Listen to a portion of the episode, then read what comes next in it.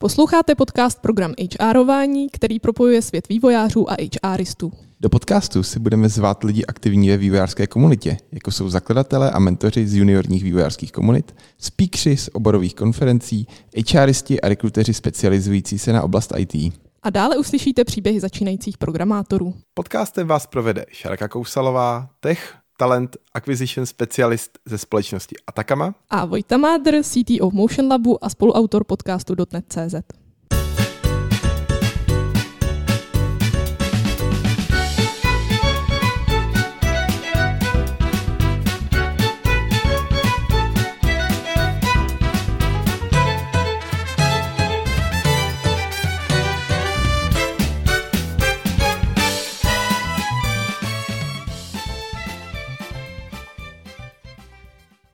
Dneska jsme si pozvali Denisu Janatovou. Ahoj, Deny. Ahoj.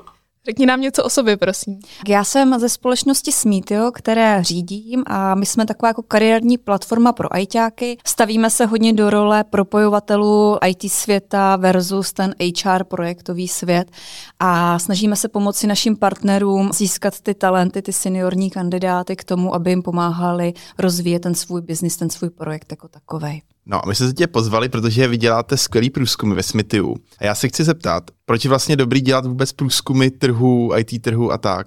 Zaměstnanecké průzkumy mohou pomoci zaměstnavateli získat eh, informace o názorech eh, těch zaměstnanců jako takových. Jsou to cené informace, protože mohou zlepšit tu spokojenost těch zaměstnanců, mohou předcházet potenciálním problémům a samozřejmě zlepšovat to prostředí té společnosti jako takové a samozřejmě i výkonnost té společnosti.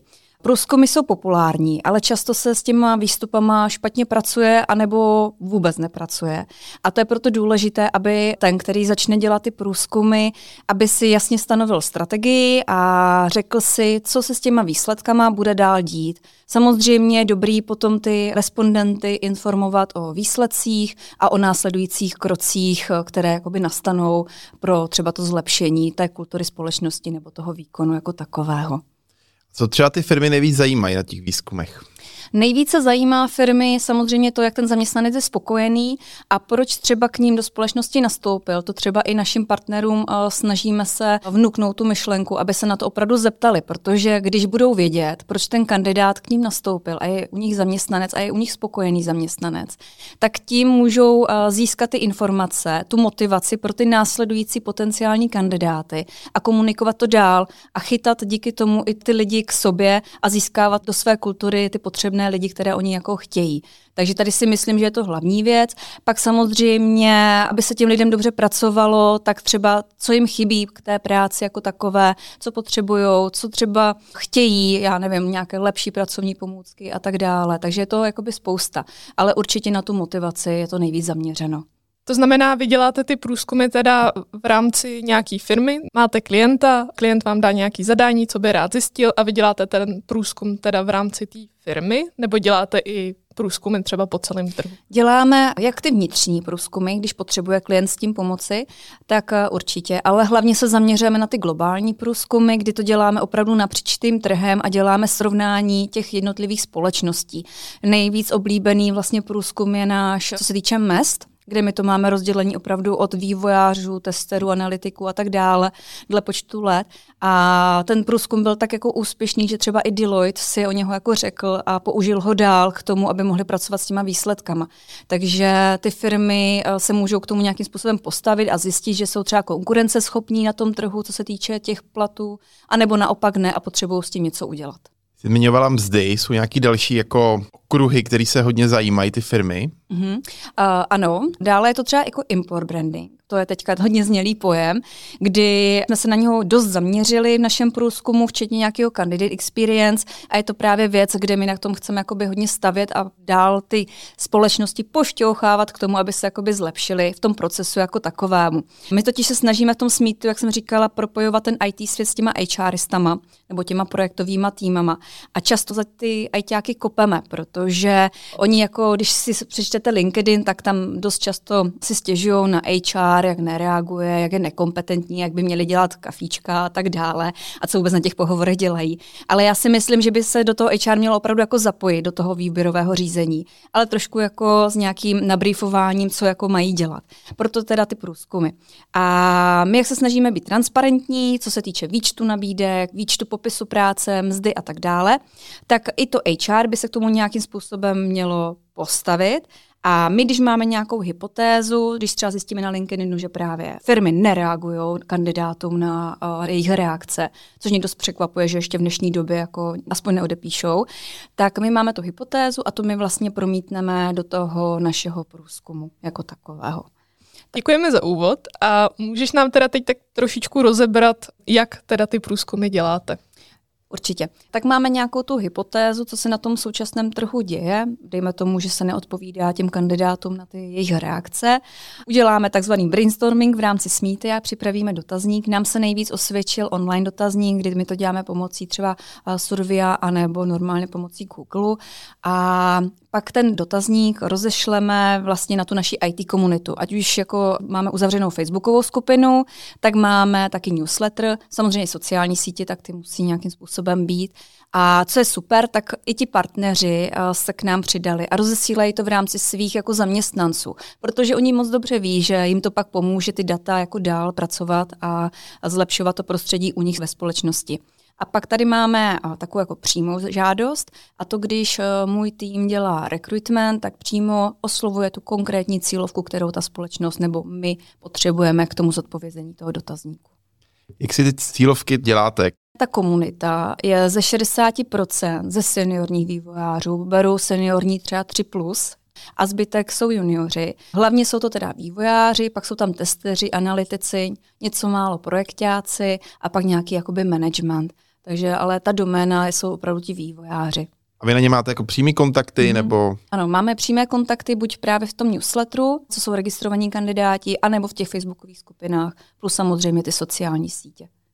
A kolik procent vám takhle ITáků reagují? Protože to je typicky ITák jako neodpovídá na všechno, tak kolik je to tak procent? No, teď je to mnohem lepší než na začátku, samozřejmě, protože oni ti kluci zjistili, samozřejmě i holky, že se s tím snažíme něco dělat, s těma informacemi, které my získáváme. Takže ta ochota vyplnit dotazník eh, je mnohem větší než třeba, já nevím, ty tři, čtyři roky zpátky ale je to třeba kolem 70-75% návratnost těch dotazníků. Takže jako za mě moc hezké číslo a jsme spokojení a budeme dál pracovat. No.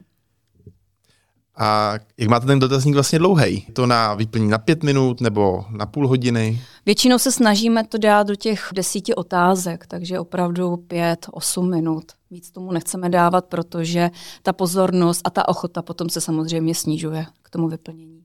Děláte ty dotazníky v češtině nebo i v angličtině? Posíláte to třeba na nějaké mezinárodní firmy taky? Děláme hlavně v češtině, ale měli jsme případ, kdy jsme to právě potřebovali v rámci toho partnera uvnitř té společnosti i v angličtině samozřejmě. Jaké typy firm tak oslovujete, co se týče třeba velikosti firmy nebo třeba odvětví, na který se firma zaměřuje?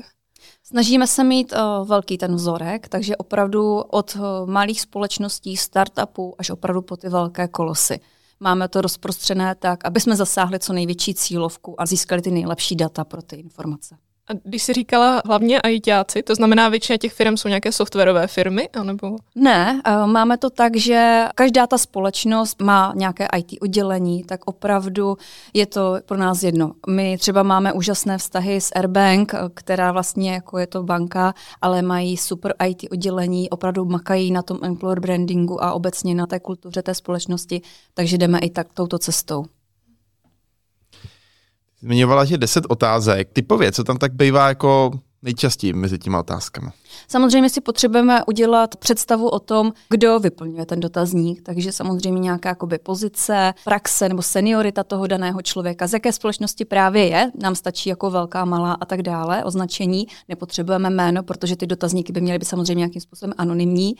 A pak už se to cílí na ty konkrétní otázky. Třeba v současném dotazníku, co jsme měli třeba na průzkum na employer branding, tak jsme se hodně ptali na to, co je pro ně důležité jako pro zaměstnance, podle čeho se rozhodují v případě nabídky nebo případě vůbec, že by uvažovali, že by šli do té společnosti, tak nám třeba vyšly informace o tom, že nejdůležitější samozřejmě mzda a benefity, ale hned zápětí jsou zajímavé projekty a náplň práce.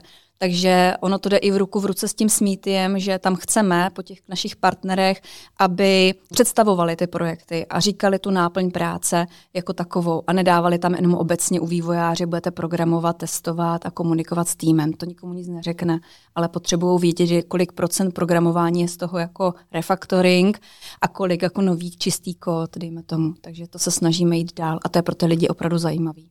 Když jsi zmínila ty benefity, byl tam nějaký třeba konkrétní benefit, který teď v téhle době je takový nejžádanější? Ano, v dnešní době nejžádanější opravdu ten důraz na ten zdravý životní styl a ten work-life balance. Tady si myslím, že dost pomohl ten covid k tomu, kdy firmy se naučily fungovat remote a ti zaměstnanci si na to moc hezky zvykli a opravdu to funguje, že to není už jak před pár lety člověk, který je na home office, má vlastně dovolenou, ale opravdu jako pracuje. Takže to se změnilo, tady to uvažování a ti lidi to opravdu vyžadují. A dost teďka jde směrem k tomu populárnímu třeba neomezená dovolená.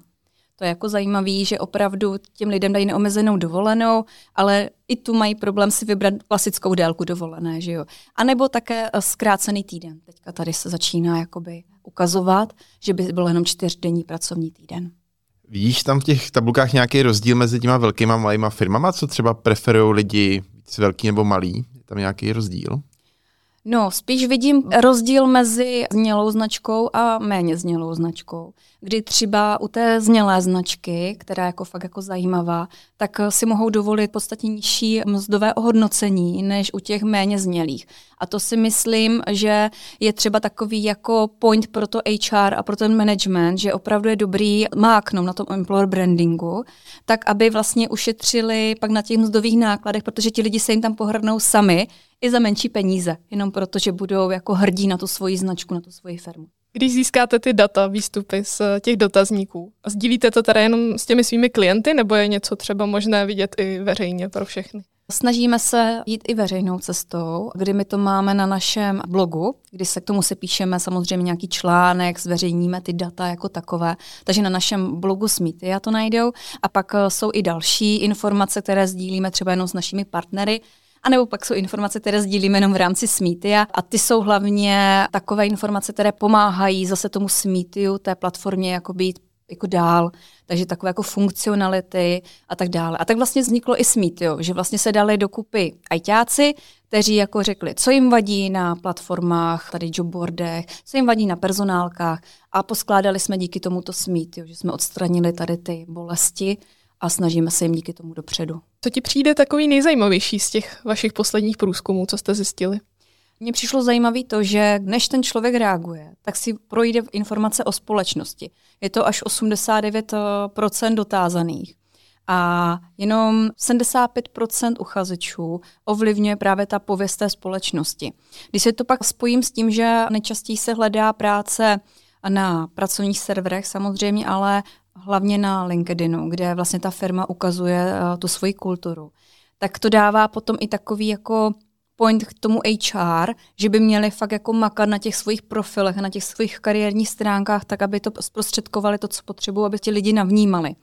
A 52% kandidátů řeklo, že by nikdy nepracovalo pro společnost se špatnou pověstí, což tady dává pak jako trošku point k tomu, aby se pracovalo i na tom candidate experience, kterými jsme se taky jako zaměřovali a třeba minimálně si nastavili do těch svých procesů HR, že budou odpovídat svým kandidátům na ty reakce, protože stále se tak neděje.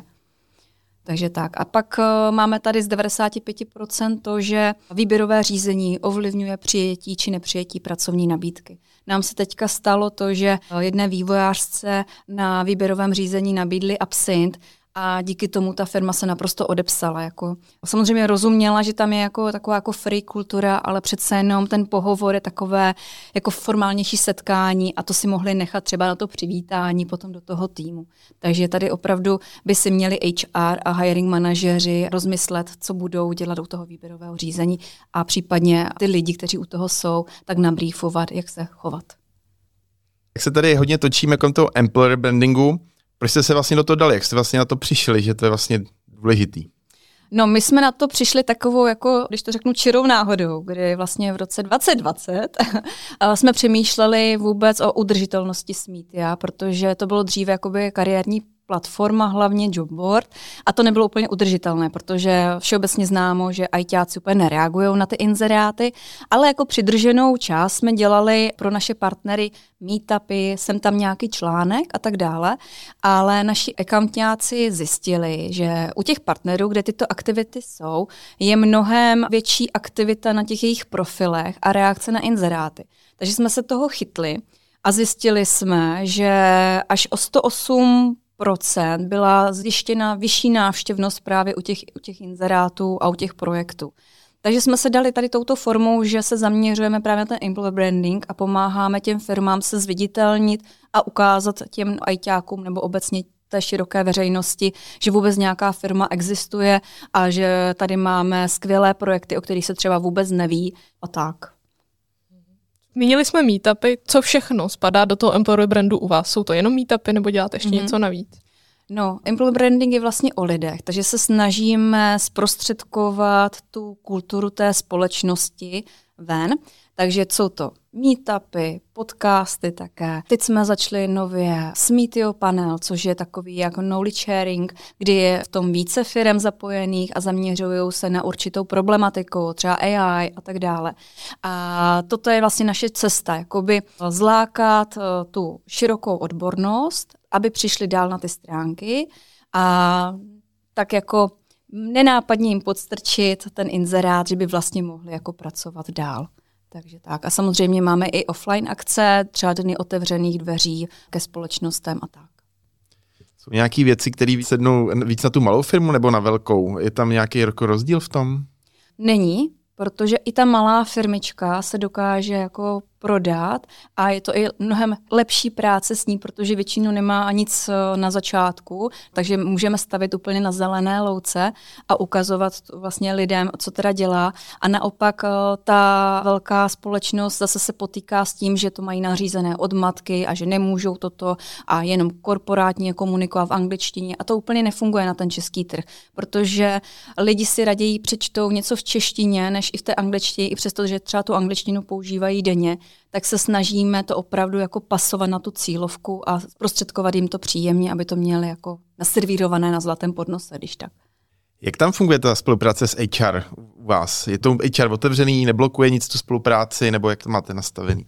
Takhle při dělání těch akcí a podobně. Strašně to záleží na těch lidech v té společnosti, ale ve směs i to HR pochopilo, že se jim snažíme pomoci a že nejsme takoví ti, kteří jim kradou práci, anebo jim ukazují, jak třeba jsou jako nešikovní nebo něco takového. My si uvědomujeme, že to HR má strašně moc práce s jinýma věcma a spíš se snažíme být taková ta jejich pravá ruka, tím partneři, kteří jim pomáhají k tomu, aby naplnili ty cíle, obsadit ty týmy jako takové. Ale co je super, tak dřív tři, čtyři roky zpátky nás nechtěli pouštět k těm hiring manažerům, právě proto, aby náhodou jsme nezačali komunikovat, neobcházeli jsme je ale teď naopak nám to nabízí a umožňují nám to. Takže je to super, že se do toho zapojí právě ti hiring manažeři a ti si uvědomí, kolik je zatím práce a už to je takový to ruka v ruce, že spolupracují. Takže to je hrozně fajn.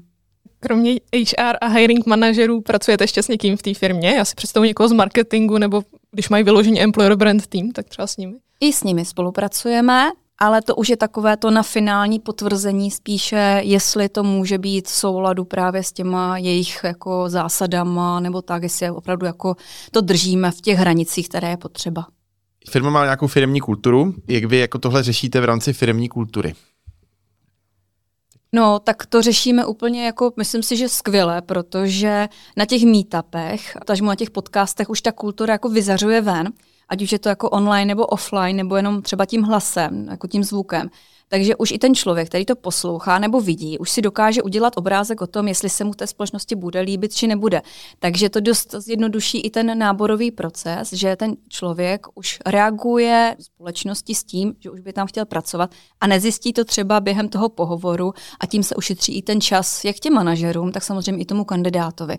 Takže tam si myslím, že to jakoby dává jako smysl. Teď se nám stalo, že na meetupu byl týpek, který seděl v síti a za sebou měl moře a pracoval prostě jako, že z Tajska. Takže i to jako je super, že těm lidem to dává šanci, že se takhle můžou někam potom podívat na pár měsíců a pracovat. Můžeš trošičku víc rozebrat ten proces? Vy teda přijdete do firmy, pravděpodobně teda za nějakým HRistou. Co jsou ty další kroky, když chcete ten meetup naplánovat? Co mm-hmm. zjišťujete? Jak to probíhá? Co se týče toho procesu, tak je to o tom, že my potřebujeme si identifikovat, co je teďka pálí, co je bolí a v čem jsou jako zajímaví. To je důležité vědět, proto jsou i ty dotazníky. A my se setkáme jak s HR, tak s těma hiring manažerama, potažmo i se členy týmu, kdy my to s nimi jako proberem, řekneme si, tak super, vy jste zajímaví tady v tomhle. Třeba teďka máme Honeywell, který vlastně eh, dělá eh, letouny, motory a létající taxiky plánují dělat, takže to je super. A to my proberem, a pak to napasujeme to téma, že si nachystáme ty otázky, a zvolíme si ambasadora té společnosti, nebo ona si ho zvolí podle toho, když potřebujou. A bavíme se a pak to spustíme. Uděláme kampaň na to, přihlásí se nám na to lidi, kteří se buď připojí, anebo si poslechnou záznam a pak se na to staví dál, buď článek, anebo další třeba meetup nebo něco takového. A umím si představit, že jako v normálním marketingu asi nestačí udělat jednu akci za rok, ale asi jich děláte víc. Jak často takový akce děláte s těmi firmami?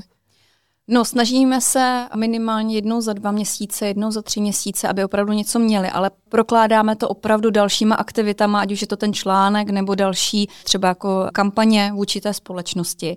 Takže to není opravdu jedna záležitost. Ono je to i způsobené tím, že vlastně, jak nejsme klasický jobboard, tak u nás se nedá třeba vystavit inzerát na měsíc a děkujeme, odejděte, ale je to třeba opravdu jakoby minimálně na půl roku, nejlépe na rok, kdy opravdu to pak rozložíme ty aktivity do těchto jako měsíců a jako pokračujeme dál. Eh, marketing si nejlépe představuje, na co narážíme, že chtějí mít takové ty jako nádherně natočené videa, takové ty soužasnou hudbu, aby zasáhli co největší cílovku a tak dále. Ale nám se jako osvědčilo, že je lepší ta autentičnost, kterou my jako tlačíme, a raději budeme mít tady desetivteřinové video, které opravdu jako zasáhne tu cílovku, ty ajťáky, než tady 50 eh, vteřinovou stopáž, která zasáhne všechny a nikoho ve směs. Takže, takže tak. Jsi zmiňovala, že teda děláte meetupy, teď panelové diskuze, potom podcasty. Kde vidíš budoucnost? Co ještě se do budoucna dá dělat? No, to samozřejmě ukáže trh a ta dynamičnost na tom trhu, ale ta cesta zprostředkování té atmosféry, tak je to to, na co chceme se zaměřovat. Ale my chceme jít ještě jakoby dál a to opravdu tím knowledge sharingem a spojovat ty lidi k sobě. To znamená, uh, nedělat tam takovou mezi sebou tu konkurenci, ale opravdu ty firmy dát k sobě tak aby prostě ukázali to, že jsou oni specialisté a pak už si ten člověk mohl vybrat už opravdu podle té kultury, kde se mu bude nejlépe sedět. Já to trošku recruitment přirovnávám takzvanému pucli, kdy každý ten dílek patří do jednoho obrázku prostě a pak to hezky zapadá a udělá to ten obraz jako celý. Deniso, my tím moc děkujeme za uh, tvůj vzhled do průzkumu i employer brandingu a doufám, že se u nějaký další epizody potkáme znova. Já vám moc děkuju a přeju pěkný den. Děkujem. Tak jsme se dostali na konec našeho povídání. Sledujte nás na LinkedInu, Instagramu nebo vám napište váš feedback na infozavináč programhrvine.cz po případě nám napište do podcastových aplikací. Naslyšenou zase za 14 dní.